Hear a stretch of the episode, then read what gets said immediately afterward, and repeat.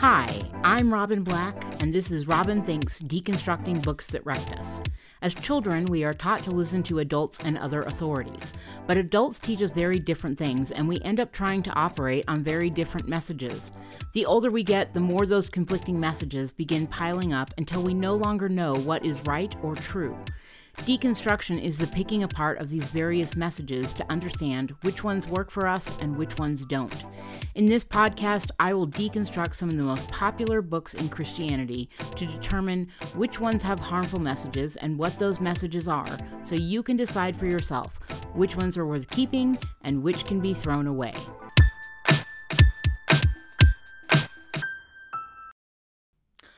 Okay, so um, I've spent the last two weeks talking about submission, and before that, I talked about power and authority. And so today, I want to talk about patriarchy and hierarchy.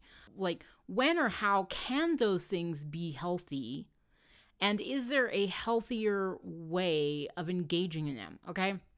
one of the reasons this is actually kind of a passion of mine because um, I talked a couple weeks ago about how I was in a uh, Christian theater ministry for 10 years.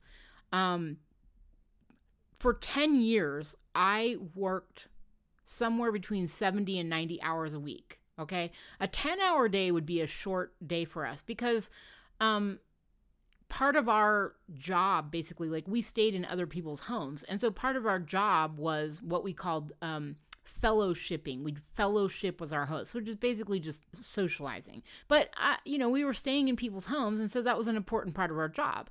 But there was no like, you know, you work a long day and then you just go home and chill or veg or, you know, from from the time I got up until the time almost to the time I went to bed, uh, my time was basically dictated by someone else. And the worst part of this is I was taught that you know, this was God's will and this is what God wanted from me. And so I think it's fair to say after I got kicked out of the theater company, um, I walked away from church. And I think on some level I knew that I didn't have a word for it yet, um, but I needed to start figuring out what was it in my brain that made me believe somehow that it was God's will that I spend 80 hours a week working for 20 to 60 dollars a week that that that this is what God wanted from me.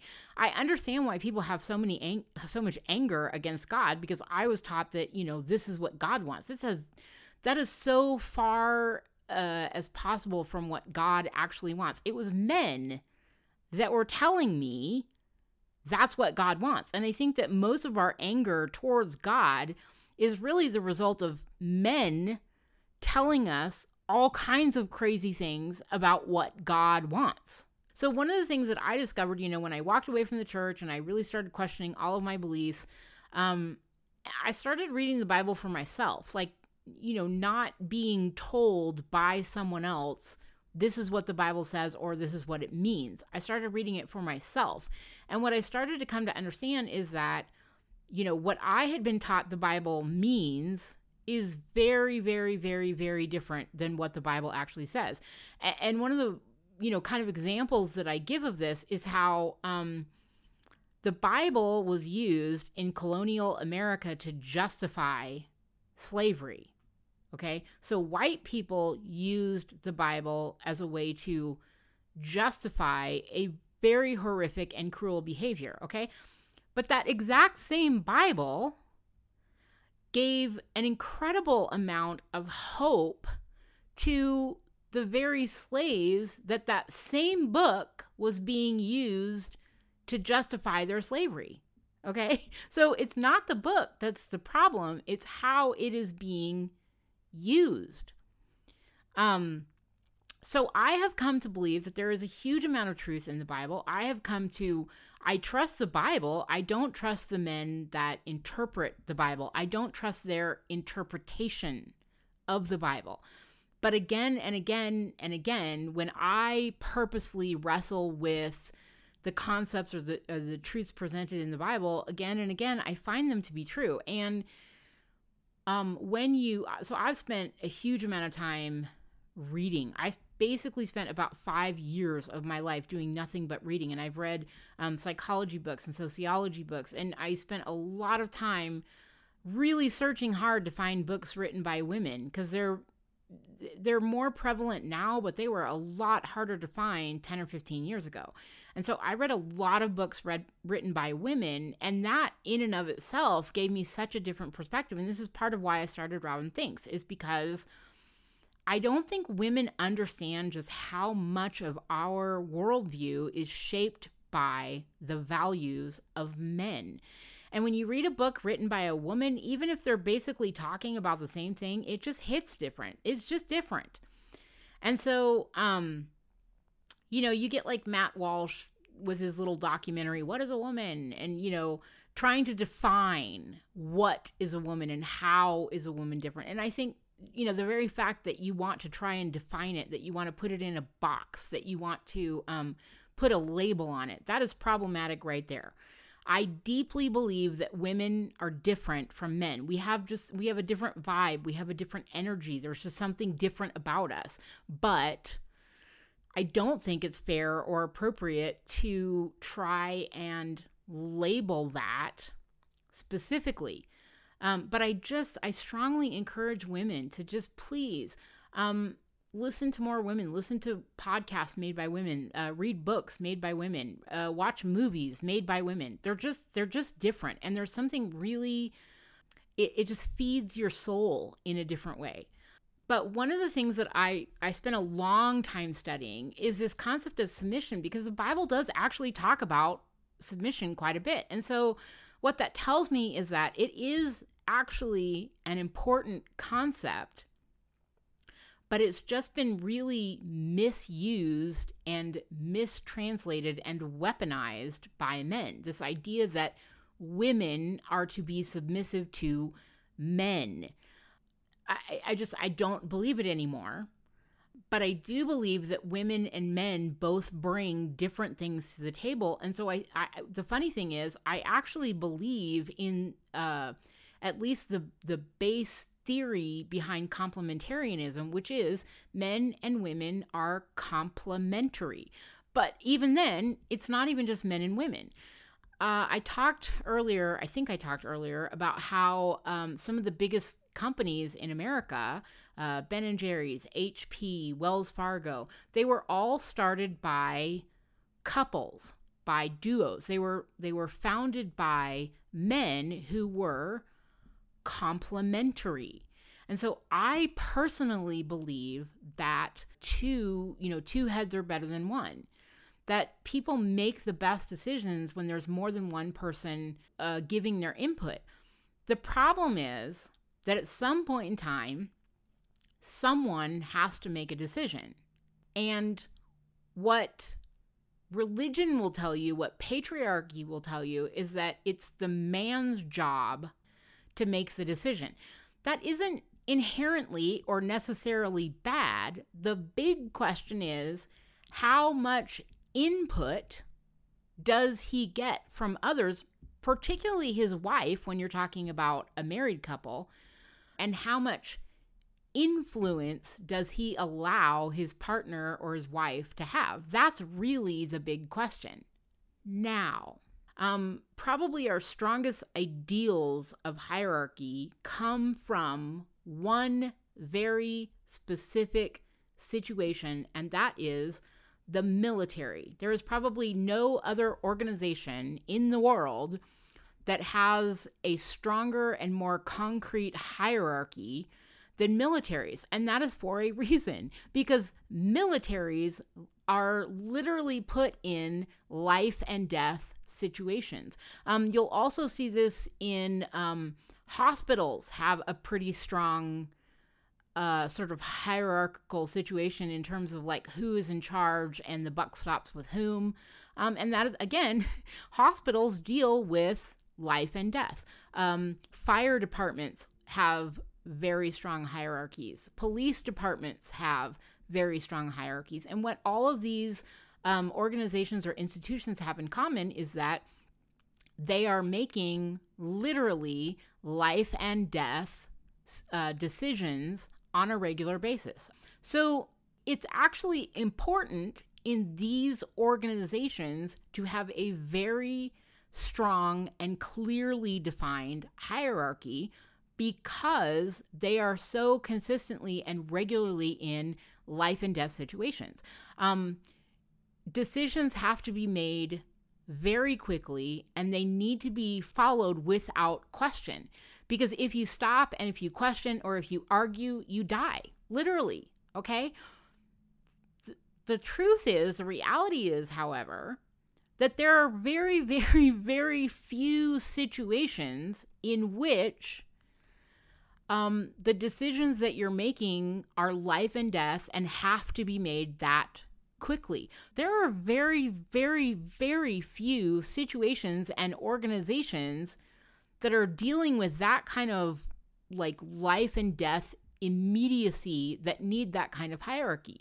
So, what ends up happening is like in churches and businesses, they love the idea of hierarchy, but they aren't making those kinds of um, immediate life threatening decisions. So they want like the power and the authority that a hierarchical structure gives you but they are not in the situations that demand these same hierarchical structures. Okay, if you think about our companies, the uh, leader of a company is called the CEO, right? What does that stand for? It stands for Chief Executive Officer. That is a military term. Your XO. Your XO is your commanding officer, okay or the executive officer. Um you have like in businesses you have the um the, you know they in business they call it the c suite but it's basically the the executive officers. And you know they have like an ex- they have an officers uh like lunchroom usually or they have an officers boardroom which is exactly like if you go on a military base there's an officers club okay? So it's this so they've taken this it's called a command and control structure. So businesses have taken this command and control structure. So businesses have turned themselves into militaristic operations and then can't figure out why nobody wants to go back to the office. Um you know uh, people are perfectly happy to have a job, but nobody, you know, there are very few people that actually want to be in the military. Uh, people that are in the military join the military for a reason. There are lots of people that don't want to be in the military. And so we don't really want to work for militaristic companies. And the truth is, um, there really is not the need for this militaristic hierarchy in businesses, except that uh, it gives these businesses a sense of power and control. It's a command and control structure. That's literally what it's called is command and control. And so you have um, men that want to run their businesses and even worse, their churches the way the military runs the military with a command and control structure. That is not healthy. It's not healthy in families, it's not healthy in churches, and it's not healthy in businesses.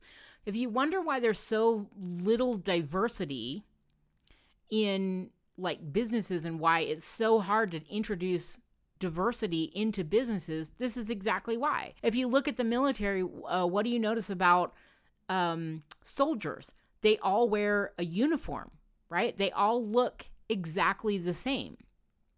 And that's for a reason but the problem is, we've taken all of these very militaristic concepts that might actually work in a military when you're literally in a war zone and people's lives are on the line.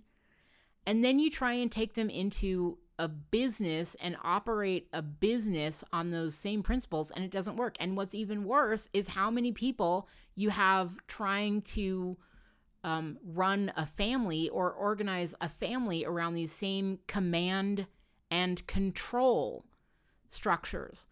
When you think about a family, when you think about love, like one would hope that you love your spouse and you love your children. Once again, going back to 1 Corinthians 13, love is patient, love is kind, love does not envy, love does not boast, love always protects, love um, keeps no record of wrongs. Okay, that's the total complete opposite of a militaristic command and control structure.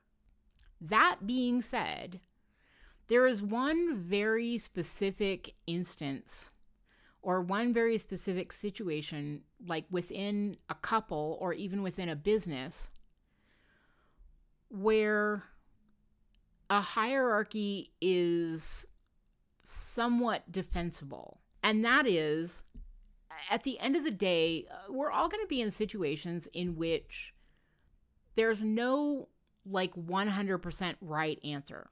Okay. Uh, couples will find themselves in situations like this all the time, particularly like when there's um, children involved. Um, uh, one parent gets a promotion, right? And you have to decide, but it, it requires a move, right? So then you have to decide um, do we stay here or do we move? And life is going to present all kinds of uh, situations like this in which it's they're not moral questions. There's not a moral right or wrong.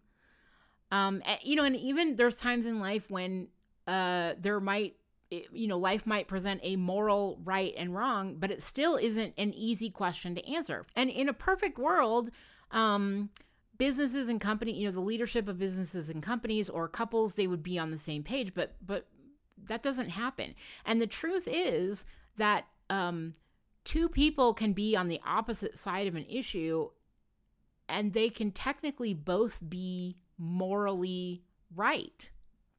But it's just you know life has complicated decisions. Um, children have uh, medical issues that come up that you know someone has to make the decision and what can happen is in egalitarian relationships where men and women consider their voices to be equal, what can end up happening is you just fight and fight and fight and fight and fight and fight and fight because you both believe that you're right. And so if you believe that one person doesn't have more authority to make a decision than the other person, then what can end up happening is you just end up fighting nonstop. Okay. The flip side of that is when one person considers themselves to be the decider, which is what usually happens in like patriarchal cultures or uh, you know, pseudo complementarianism, which is really just, you know, patriarchy in disguise, then what can happen is men can just unilaterally make a decision that a wife doesn't agree with, but you know, it's what their religion teaches them is right. But what can end up happening in that situation is it can break up a marriage, uh, especially when a man makes a decision uh, unilaterally that ends up having a catastrophic outcome. So, in thinking through all of this, I kind of began to develop this idea, and I call it the 4951 principle. And it's, I don't actually think that it is good or right or healthy to to just simply say men make all the decisions period.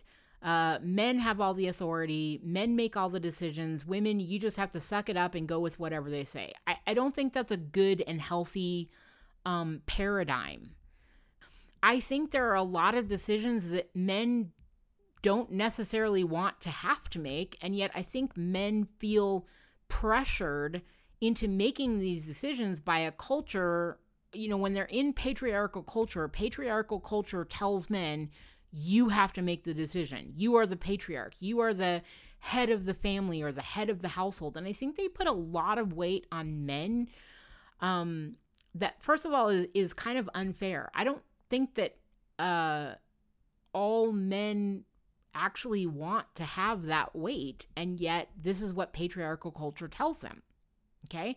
Um but then the flip side is i think there are a lot of women who don't trust their husbands to make decisions or don't feel heard by their husbands or um they want their husband to make the decision but they want their husband to make the decision that they want them to make and that's not healthy either um the there's a movie um it's kind of older now uh, my big fat greek wedding and the main character her name is tula And so uh, Tula wants to go to, I think she wants to go to school or she wants to take some classes. And she's talking about her how her father will never agree. And her mother tells her, Don't worry, you know, I'll make it happen. And she says, He may be the head, but I'm the neck. So she's the neck that turns the head. And I think this is really true in a lot of relationships. And I think this is how women in patriarchal cultures have sort of made things work is they've figured out how to manipulate their husbands into doing what they want them to. But that's exactly what that is. That's manipulation. And I don't personally think that manipulation is a healthy relational dynamic. Okay, I understand it. I understand women in these really staunchly patriarchal cultures don't uh really have a lot of other options. So, you know, I, I don't want to sit in judgment on it, but I, just I don't think it's the healthiest way to go. Okay. Uh in, in America, some people may know this, if we're ever under attack, Congress has the ability to transfer power to the president so that the president doesn't need congressional approval. Okay? But here's what's really important to understand about that is that that is not the norm. That is literally only meant to be when we are directly under attack. Okay, so it's a good system because in times of peace, things have to go through Congress, and we know how that works, right? It takes forever to get things through Congress, and there's all kinds of uh, negotiations and compromises that have to be, and that's healthy. Okay. Um, it takes a lot to get a, a law passed by Congress or to get a bill through Congress, and that's on purpose. It should, because it has to be something that there is um, a high degree of agreement on. So if we take these principles that were uh, that are used by our government that has really kept our nation pretty solid, even with all of the um, what you might call the political upheaval going on right now. You know, our system is working the way the system is supposed to work. It's it's actually it's actually a good system. We have a system of of checks and balances of you know how power is appropriated and under what circumstances and situations it's appropriated. And so I think that the same concept holds true for couples in that most of your decisions should be made the way Congress works. There need to be discussions and there needs to be um, compromise and there needs to be cooperation. The way things actually work and the what keeps our com- our country stable is most of the decisions are made by Congress and the only way in which the president gets to make unilateral decisions is if we're under attack and life saving decisions need to be made like immediately, like boom, boom, boom. Okay. This is how like healthy power dynamics in a couple should work, which means most of your decisions should be like by committee or by Congress. But when you are under attack, then yes, it is absolutely critical and important that you have one like member of the couple, one person in the couple that is designated to be what I call the 51%. Okay, so this is the 49 51 principle, right? One person has a 49% vote and the other person has a 51% vote. I would um, strongly encourage you to do one of two things. You either um, you designate someone as being the 51%. It means when we're under attack and a decision has to be made immediately and we we just don't have the time to like talk about it and fight about it and argue it through, um, you make the decision.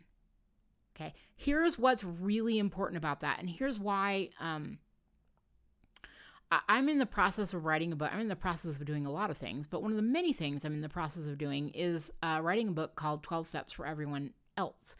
Because when I was, you know, deconstructing, when I was starting to realize I have a lot of really deep spiritual and emotional issues, which I've come to understand is really normal because I grew up in foster homes. Um, my dad died when I was 18 months old. Uh, my mom kind of, you know, disappeared out of the picture before I was two. Uh, I was separated from my sister before I was three. You know, I lost my whole entire family within the first three years of my life. And then I grew up in foster homes, and then my mom left when I was 16 years old. So I've been on my own since I was 16 years old. So it's not surprising that I have a lot of um, psychological and emotional uh, problems. And so when I was like kind of starting to figure this out, um, because of spiritual abuse, because of um, really kind of being screwed up by a Christian counselor, I just didn't really feel like like therapy was an option for me. I didn't really feel like I could trust a therapist. And this was um, before we really had such a thing as trauma informed counseling. And this was before we really um, understood how prevalent religious and spiritual abuse was. So we didn't have counselors that that were trained in religious and spiritual abuse. It wasn't even acknowledged as being a thing yet. So you know, my options were kind of a, a typical or traditional Christian therapist, uh, which I was terrified was just going to make things worse,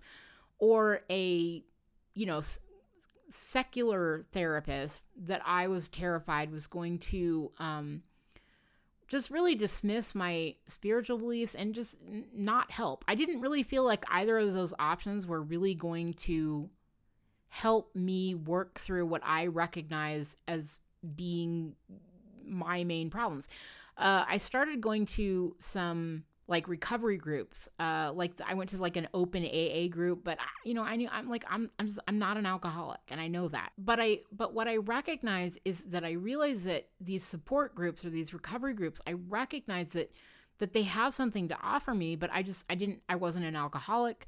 Um, I did try going to like Al-Anon for a little while, but I wasn't really in a relationship with an alcoholic. So the problem is they have the, like the right tools, but most support groups are really geared towards one specific issue.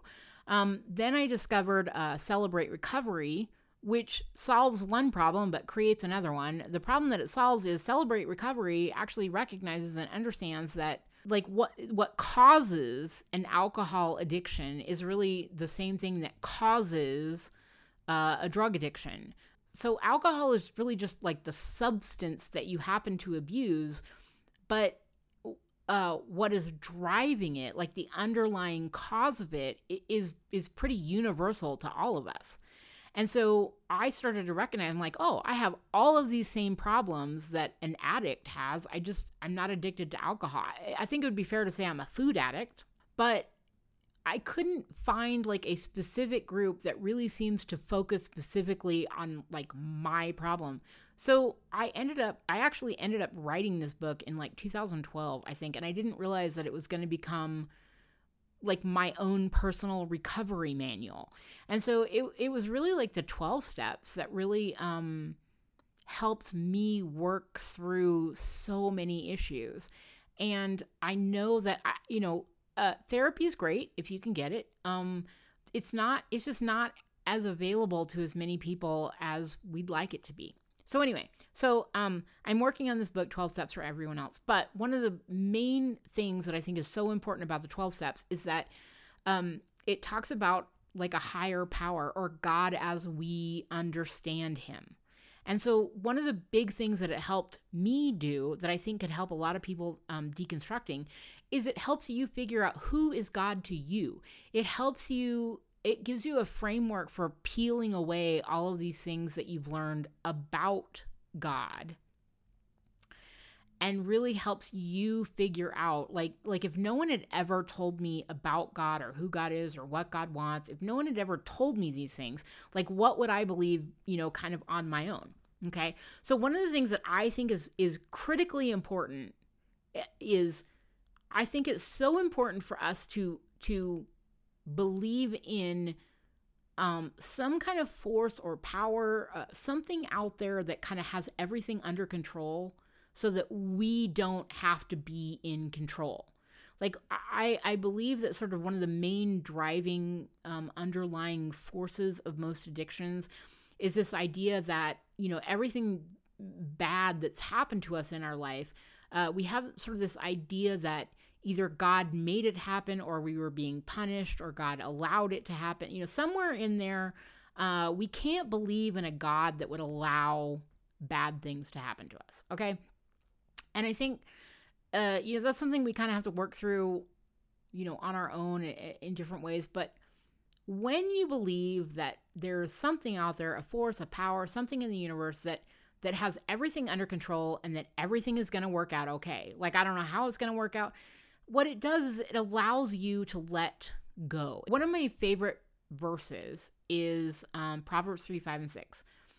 And I kind of like this verse in a hybrid of versions. So the King James kind of starts off and it says, um, Trust in the Lord with all your heart and lean not unto your own understanding. In all your ways, acknowledge him. And then the NIV, I switch over that because I like how they phrase it. The NIV says, um, He will make your paths straight. And what I love about that is what it communicates to me is, uh, I, I can just walk. Like, I, you know, I do my best to try and make the best decisions that I can, but sometimes you have to choose between two bad options. Sometimes there's no good option. Sometimes there isn't a right and a wrong. Um, and and we all are going to find ourselves in these situations where we have to make these decisions and we have no information to go on.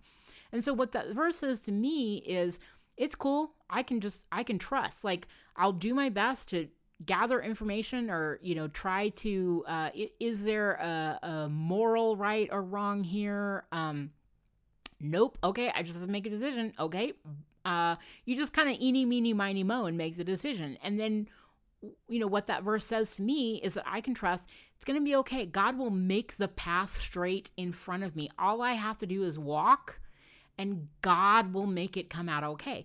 And the reason that I think this is so important for couples is if you can acknowledge we together as a couple, we are going to be in situations in which we're going to disagree or we're going to think there's a you know there's a right and a wrong but we just we have to make a decision and we can't get on the same page and so what ends up happening is if you can at least make this decision in the spirit of God will make it okay. God like like we can't we don't know what we're doing. We're just doing the best we can and we're going to trust that God will take care of it. That God that somehow some way God will make it come out okay in the end. Okay? One of the things that I've learned is that my life is so much better and so much easier when I don't believe that the fate of the world is dependent on my decisions or my participation or me. Uh, some people who follow me on social media may know that uh, during the summer, like every afternoon, I went to uh, the creek. It's Clear Creek in Golden, Colorado. It's absolutely beautiful place. But I went there every afternoon. And the only reason that I'm able to do that, and and part of the reason that I do it, I, I make it a discipline. Like I don't always there's a lot of afternoons where I'm like, oh, I can't go to the creek. I got so much to do today. Okay. Going to the creek is a discipline for me because it's my way of saying, God's got this. God will make this happen when it's time to happen. I have to um Donald Miller said something that I love. He said something about um like every morning just get up and put a little dirt on the pile. You know, we have to do our part, but I think that we totally overestimate like what our part actually is, like how much we need to participate in making things happen or what we have to do to make things happen. Um, I think that's part of our American culture, the hustle and grind culture, right? Like if things aren't happening, you just work harder, work harder, work harder. Uh, I don't think that's true. We talk about, you know, when you build a business, when you build a company, when you build anything, we talk about it being a marathon, not a sprint. But I think so many people act like like you just have to run faster or run harder and somehow running faster and running harder will make it happen faster. And I don't think it works that way. I don't think life works that way. Um, when I was uh, doing I Kiss Dating Goodbye, like the first seven episodes, when I was uh, deconstructing I Kiss Dating Goodbye, I talked about this guy named Matt Canlis who um, uh, listened to Eugene Peterson, who told him um, get away from the American church machine. And so he ended up going to Scotland and discovered like a faith or a religion or a church that is the absolute, complete, total antithesis of America. Um, nothing happens. The the vast majority of his job was just going out and visiting people. Like just knocking on doors and saying hey and having tea and you know it, there was no go go go do do do busy busy busy. There was no um target metrics and you know th- goals we have to hit. And there's none of that like none of that. And so he made this really beautiful film that i love called godspeed. It's only like a 30 minute film. I will put the link um, in the show notes.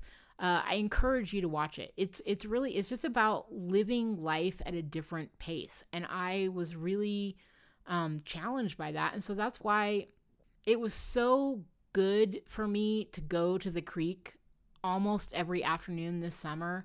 But it was also really challenging because I live in America that is we're surrounded by this idea of work harder, work harder, do more, go faster, work harder, go more, do faster. It, it's exhausting. And I just, I do not believe that it is what God wants from us. I don't believe that that is the pace that God has for us. So if, as a couple, you can acknowledge that sometimes we as a couple or one of us is just gonna have to make a decision. We're not gonna agree but a decision just has to be made. One person is really as good as the other. One of you does not actually have better answers than the other, okay? Which means you can designate a 51 person. And the reason it's a 49 51 is because it doesn't mean that one person just unilaterally makes all of the decisions. What it means is this anytime that there's a decision that you need to make that you can discuss, you discuss it for as long as you can. You fight over it. You argue. You go head to head, toe to toe. You do whatever you need to do, okay? But I think every couple will understand and recognize when you're reaching a point where um, you just been fighting, fighting, fighting, arguing, arguing, arguing. You're not getting anywhere. And I think you both reach a point where you recognize you are not going to agree on this. You are not going to get on the same page. And that is the point in which, you know, one person, if you designate it this way, one person pulls their 51 card. Okay. And they say, okay, I'm just making a decision. And, you know, if you plan this out in advance and if you have, um, you know, agreed to this in advance, then the 49 person knows that's what you agreed on. And the reason that you do it is because it protects your relationship. Because if you cannot agree and if both of you, you know, have equal if you're 50-50, you're just going to keep arguing in infinitely. You're, you're never going to get on the same page. And then what can happen is if one person, you know, kind of I don't know, puts their foot down or or throws their weight around or whatever and you haven't agreed ahead of time to to let that happen, then you just keep fighting and fighting and fight and it will it will deteriorate your relationship. Okay?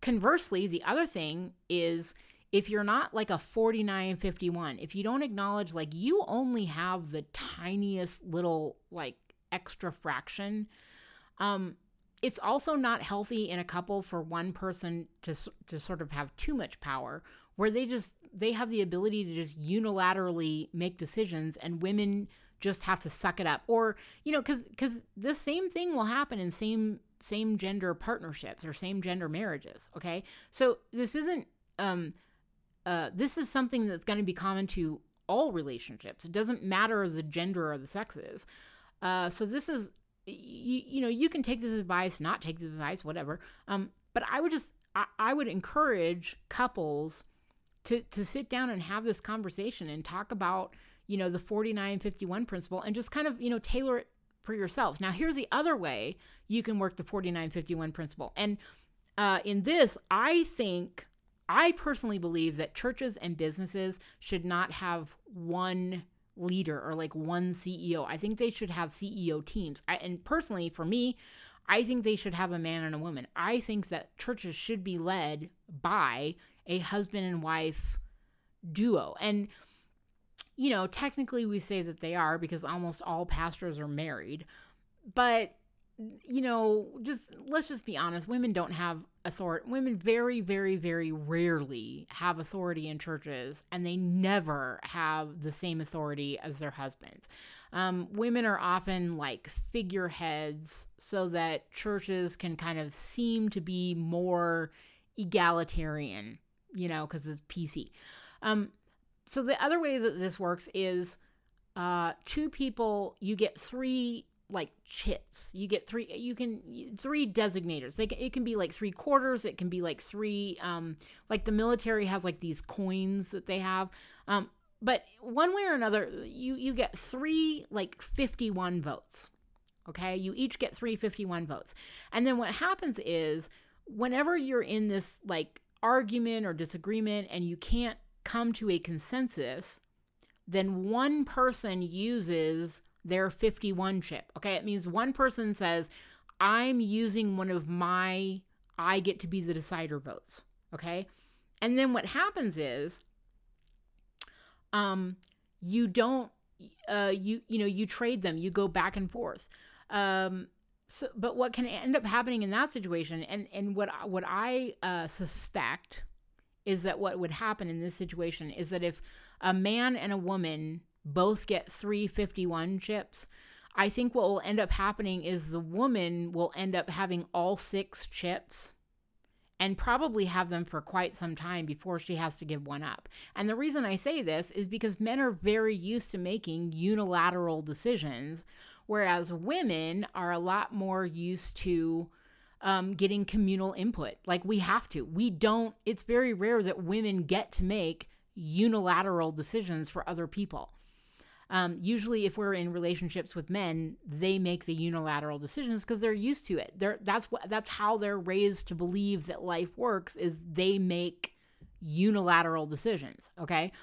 Um, but one way or another, what ends up happening is uh, each of you gets three chips or chits or however you want to does each of you gets three 51 votes um and and if one of you uses your three before the other has used one of theirs then you don't get any. And you just you don't get to make unilateral decisions until the other person gives one of their 51 chips back to you okay? So what can end up happening is one person can end up holding all six 51 chips until they reach a point where they feel like you know they need to make a unilateral decision and then they can use their 51 chips. So you can you just basically keep trading them back and forth. But what this does is it um it creates a situation in which in most cases you're going to try to come to consensus.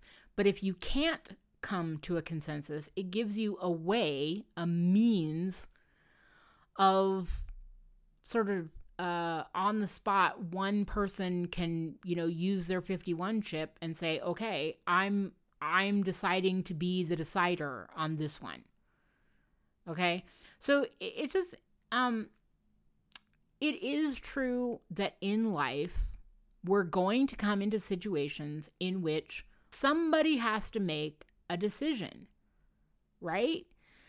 And if you don't have a plan in place for how that works, you can end up just fighting endlessly over it. And and sometimes even after the person makes a decision, you end up fighting. So the the point of the 4951 chips is um, however you structure that, however however you um, however that works, uh, the goal is that as soon as that person puts down their 51 chip, um, you both get on the same page. You, that's that's the decision. That person has made the decision, and now the best thing that you can do is do your best to make that work. And I think you know one of the things we need to keep in mind. Sometimes there isn't a right decision. Sometimes you just have to make a decision. But what can happen is if you don't feel like you both had like an equal say in that that you both were at least able to say your piece before the decision was made that's when you end up continuing to fight even after a decision is made, and that can be catastrophic. Okay. So what the you know the the concept behind the 4951 principle is that you set it up ahead of time. You you either designate one person as being the 51 person or you each get 3 51 votes and then you just you know trade them back and forth or one person uses all three of them and the other person holds their six indefinitely um, because they're better able to uh, negotiate and and make decisions together. Um, but ultimately, it's it's just about holding the relationship together. Uh, you know, I, I think there is a reason. I think there is a beauty and a value in relationships being lifelong relationships because I think uh, when we're old and and you know we don't have a a job or a purpose in that sense anymore. I you know I think it's when we're old that we really need our relationships the most, and if we don't uh, value them and care for them and protect them, then when we need them the most, they're not there. Uh, so that's always you know my goal is uh, looking at the dynamics of relationship and figuring out you know how do we make them function in a way that is that is peaceable and how do we bring contentment and joy into our lives instead of this constant nonstop fighting, fighting, fighting, fighting, fighting. Um, so that's the 4951 principle. Um, you know, I, I, hope that's helpful to you. Uh, probably within the next few weeks, I'm going to be putting out the first episode of Yellowstone Ranch and the American Church. And I'm going to be looking at the ranch itself, like the land, the property, and how that relates to the buildings that we call churches. So uh, if you're interested in that, that will be coming soon. Next week, I'm going to be talking about love and respect and Adam and Eve and how the story of Adam and Eve um, really has a lot to say about how we got to be where we are today. So I'm going to give you my interpretation of the Adam and Eve story. Uh, whether you think it's a myth, whether you think they were actual people, doesn't really matter. Um, I've studied a lot and, and I think it it it really has some important dynamics that explain a lot about how we got to be where we are today if you understand and recognize those dynamics. So I'm going to talk about that next week and then I think that's going to be my last week for Love and Respect. And then um, I'm going to be starting The Circle Maker, which is a book by Mark Batterson. Uh, you don't have to read the book. Uh, you know, it's kind of like Love and Respect or I Kiss Dating Goodbye. I'm going to be talking about the underlying concepts and principles.